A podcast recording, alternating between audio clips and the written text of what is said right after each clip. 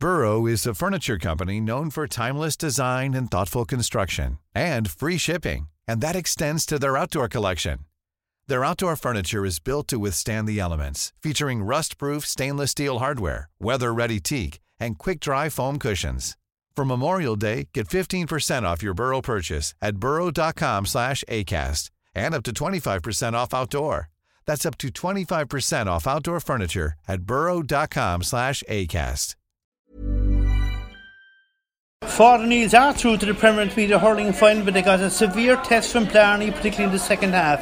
At half time, they led 113 to 1 3. Billy Dunn with the goal for O'Neills, and Shane Barrett with Blarney's goal. But Declan Dalton, Mark O'Keefe, and Owen Conway were in riveting form for O'Neills, sending over some fabulous points. But whatever was said in the Blarney dressing room, they came out with all guns firing in the second half. Alan McAvoy, Mark Coleman, Declan Hannon all had points, and with 40, 53 minutes played, there was only two between the sides. 116 to 114.